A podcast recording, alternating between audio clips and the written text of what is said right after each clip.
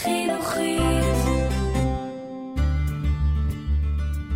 המדריך לשביל ישראל, פרק 24, מצובע דרך עין כרם לעין מטע, עם יואב גלזנר. שלום לכם, בפרק הזה של המדריך לשביל אנחנו ממשיכים לשאוף אוויר הרים צלול כיין ולהיענות מהמעיינות השופעים של הרי ירושלים. נבקר במצודה צלבנית שהגנה על הדרך לעיר, נראה חקלאות טרסות בת אלפי שנים ונבין למה כפרי האזור נבנו מעל המעיין ולא תחתיו. נעבור על ציר הכנסיות המרהיבות של עין כרם, נטפס אל רכס לבן ונטבול במים הקרירים של עין לבן. נצעד מעל מסילת הרכבת הישנה לירושלים ונחצה את פארק בגין, הקרוי על שמו של ראש ממשלת ישראל המנוח. את היום שלנו נסיים בעין מטע, בקצה המערבי של הרי יהודה, מעט לפני עמק האלה. זהו יום הליכה לא קצר, ואנחנו תומכים במי שיעדיף לחלק אותו לשני ימים, או להמשיך ממנו לסיבוב בין יומיים או שלושה בשביל ירושלים. אחד המסלולים הרשמיים הנלווים לשביל ישראל, אנחנו נדבר עליו בהמשך הפרק.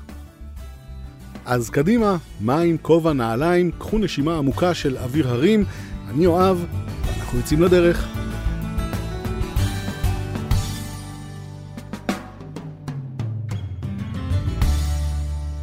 אנחנו פותחים את היום בגובה של 730 מטרים מעל לפני הים בכניסה לקיבוץ צובע.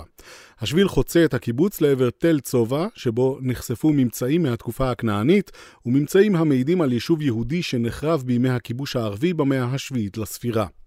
הצלבנים הקימו במקום מצודה בשם בלמונד, שפירושה הוא ההר היפה. תפקידה היה להגן מההר היפה הזה על דרכם של עולי הרגל הנוצרים לירושלים.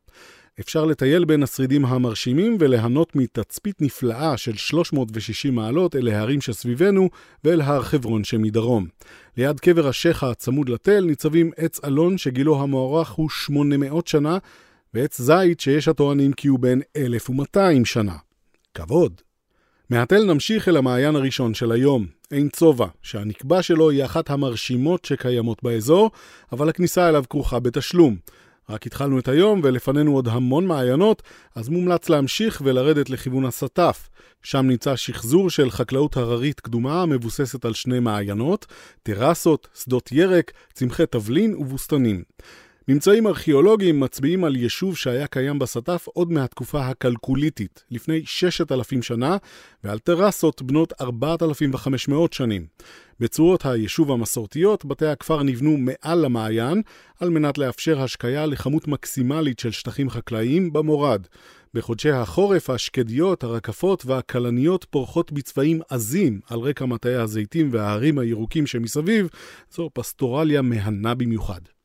מתחתנו זורם נחל סורק, והמושב שנמצא על הגדה הנגדית שלו הוא אבן ספיר. מתחת לבתי המושב מנזר יוחנן במדבר, שבו נמצאת מערת התבודדות שמיוחסת לתושב האזור, יוחנן המטביל. בעבר השביל עבר ממזרח לאבן ספיר והמשיך לכיוון יד קנדי, אבל הנתיב החדש מעביר אותנו מצפון לבית החולים הדסה עין כרם אל עין כרם, אחת משכונותיה הציוריות יותר של ירושלים. לפני שנוגה תספר לנו מה אפשר לראות שם, נזכיר שלפני שאתם יוצאים לדרך, חשוב להתעדכן באמצעות אתר החברה להגנת הטבע, בנתיב העדכני ביותר של שביל ישראל.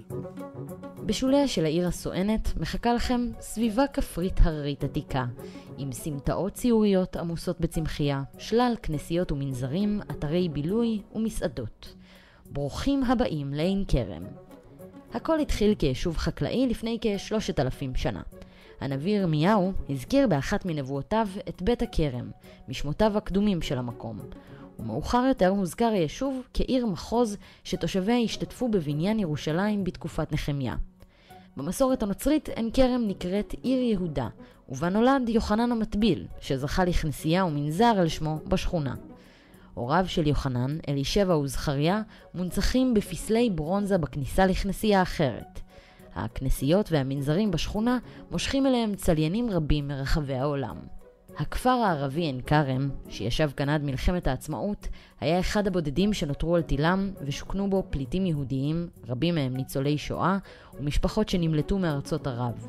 בחלוף כמה שנים סופחו אדמות הכפר ובתיו לשטחה המוניציפלי של ירושלים. אם הביקור בעין כרם עשה לכם חשק לסיבוב משמעותי יותר בעיר הבירה שלנו, תוכלו להוסיף עוד כמה ימים לטיול ולהתחבר כאן לשביל ירושלים. זהו נתיב מעגלי שיצרה הוועדה לשבילי ישראל כתוספת רשמית לשביל, והוא מין הפסקה אורבנית מומלצת. אורכו של שביל ירושלים הוא כ-39 קילומטרים. הוא מסומן בפס מוזהב שמשני צידיו פסים כחולים, ובנוי בצורה מעגלית מעין חנדק שליד מושב אבן ספיר, דרך כל אתריה המשמעותיים של ירושלים ועד הסטף. נטפס מעין קרם בכיוון דרום מערב דרך שכונת קריית מנחם, ונגיע לחלקיו העליונים של רכס לבן. כשנצעד על שביליו הבהירים נבין מיד מה המקור לשמו. הסלע כאן הוא קרטון, קרוב משפחת דק, לבן ופריך יותר של אבן הגיר. בסוף הטיפוס יחכו לנו מימיו הצלולים של עין לבן. גם כאן המים נאגרים בשתי בריכות שנועדו במקור להשקיית הטרסות שבמורד הרכס. מסביב למעיין בוסטן של עצי פרי, שקדיות, חרובים, תאנה ואפילו אגוז מלך. מעין לבן יוצא סימון שבילים אדום שחוצה את ערוץ נחל רפאים שתחתנו ואת מסילת הרכבת הישנה לירושלים שעוברת בו. המסלול האדום מגיע לעין חניה שמזין את אחת הבריכות הגדולות והעמוקות באזור. אם יש לכם זמן, כוח ועוד לא רביתם ממעיינות, הביקור מומלץ. אתם בטח מכירים את מתחם התחנה בתל אביב. זו הייתה נקודת המוצא של מסילת הברזל ההיסטורית שחיברה את תל אביב וירושלים. הקו המקורי נסלל בימי השלטון העות'מאני, ואורכו היה 87 קילומטרים. הנחת המסילה הסתיימה בקיץ 1892, והיא נמתחה עד המקום שבו שוכן היום, באופן מפתיע, מתחם התחנה בירושלים. כבר בראשית ימיו של הקו יצא לו שם רע. הנסיעה בו הייתה איטית ומלאה בטלטלות. הבריטים הרחיבו את המסילה, ובשנות ה-40 היא הפכה יעד לחבלות מצד כנופיות ערביות. במלחמת העצמאות פסקה התנועה בקו וחודשה שוב בקיץ 1949. המסילה פעלה באופן רציף במשך 50 שנה, אך הפיתולים החדים שברו, תרתי משמע, את הקרונות החדישים בעליות לירושלים. לכן ב-1998 הוחלט לעצור את התנועה בקו. כמה שנים לאחר מכן נעשו שיפורים קלים במסילה והרכבת שבה לפסים. ברקע החל תכנון הקו החדש, בתוואי קצר עם שיפוע מתון. אורכו של הקו החדש 57 קילומטרים. לצורך סלילת הקו נחרו 38 קילומטרים של מנהרות, יש בו 7 קילומטרים של גשרים, בהם הגשר הגבוה בישראל שמתנסה ל-95 מטרים, והגשר הארוך ביותר בארץ, 1.25 קילומטר אורכו. התחנה בירושלים נחפרה בעומק של 80 מטרים מתחת לפני הקרקע, בסמוך לבנייני האומה. אנחנו מקווים שלא סבתם ממעיינות, כי תכף נגיע לאחד נוסף. שביל ישראל ממשיך מכאן על הגדה הצפונית של נחל רפאים, למרגלות המושבים אורה והמנדב, ועובר בעין אל בלד, או עין איתמר. משמעות השם עין אל בלד הוא מעיין הכפר, וכאן ישב הכפר וולג'ה שהעתיק את מקומו בעקבות מלחמת העצמאות, לצידו הירדני של קו הפסקת האש, שעד 1967 שכן על הרכס ממול. השם עין איתמר ניתן לו לזכרו של איתמר דורון שנרצח במקום ב-1998. נקיף את שלוחת קובי, שכולם, ומעכשיו גם אנחנו קוראים לה קובי. נחצה את מעיין הרכבת ונטפס בעלייה ארוכה אל חורבת קובי. נחשו מה נובע בסמוך לחורבה? נכון מאוד, מעיין נוסף. נעים מאוד, זה עין קובי. אחד המאפיינים המרשימים ביותר של הנביעה במקום היא בריכת איגום תת-קרקעית ענקית, ברוחב 5 מטרים ובאורך 11 מטרים, שאליה ניתן לרדת במדרגות חצובות בסלע. מבנה אבן גדול מכסה את פתח המעיין. בשטחי עין קובי יש שולחנות פיקניק ואזורים מוצלים, מעט מזרחית לו שרידי כנסייה ביזנטית, וזו נקודה מצוינת להפסקה ארוכה. מכאן נחצה את פארק בגין, הקרוי על שמם של ראש ממשלת ישראל המנוח מנחם בגין ורעייתו עליזה, ועל הגבעה שמדרום התגלו בתי מושב מבוא ביתר. איך כל זה קשור לתל חי ולאצטדיון טדי? הנה ההסבר. ברית יוסף טרומפלדור היא תנועת נוער שהוקמה בלטביה על ידי זאב ז'בוטינסקי ב-1923 כזרוע הצעירה של התנועה הרוויזיוניסטית. 4 שנים לאחר מכן הקימה ביתר נציגות בישראל, וחבריה עסקו בגיוס גדודי עבודה, בהקמת יישובים ובפעילות חברתית ופוליטית. ז'בוטינסקי הוא שהתווה את דרכה של התנועה, וב-1934 פרסם את המסמך רעיון ביתר. על חבריה הבולטים של התנועה לאורך השנים נמנו גם מנחם בגין ויצחק שמיר, שניים מראשי הממשלה של ישראל. בין שלל פעולותיה, ביתר הקימה אגודות ספורט וטיפחה גרעיני התיישבות. כך גם הוקם ב-1950 המושב מבוא ביתר, בידי עולים מארגנטינה וילידי הארץ בוגרי התנועה. לא רחוק ממנו הוקמה לימים העיר החרדית ביתר עילית.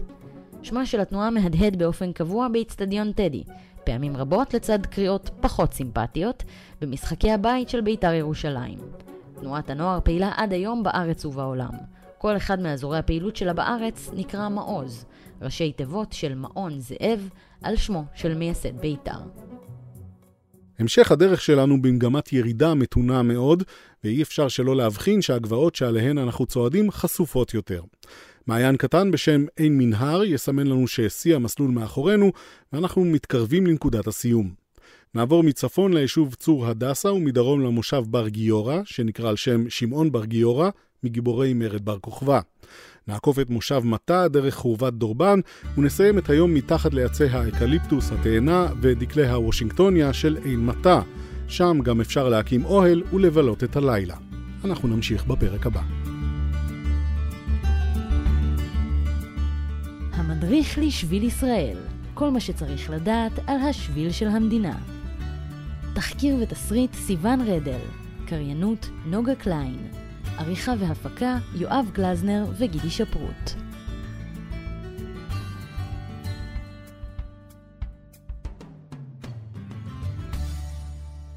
חינוכי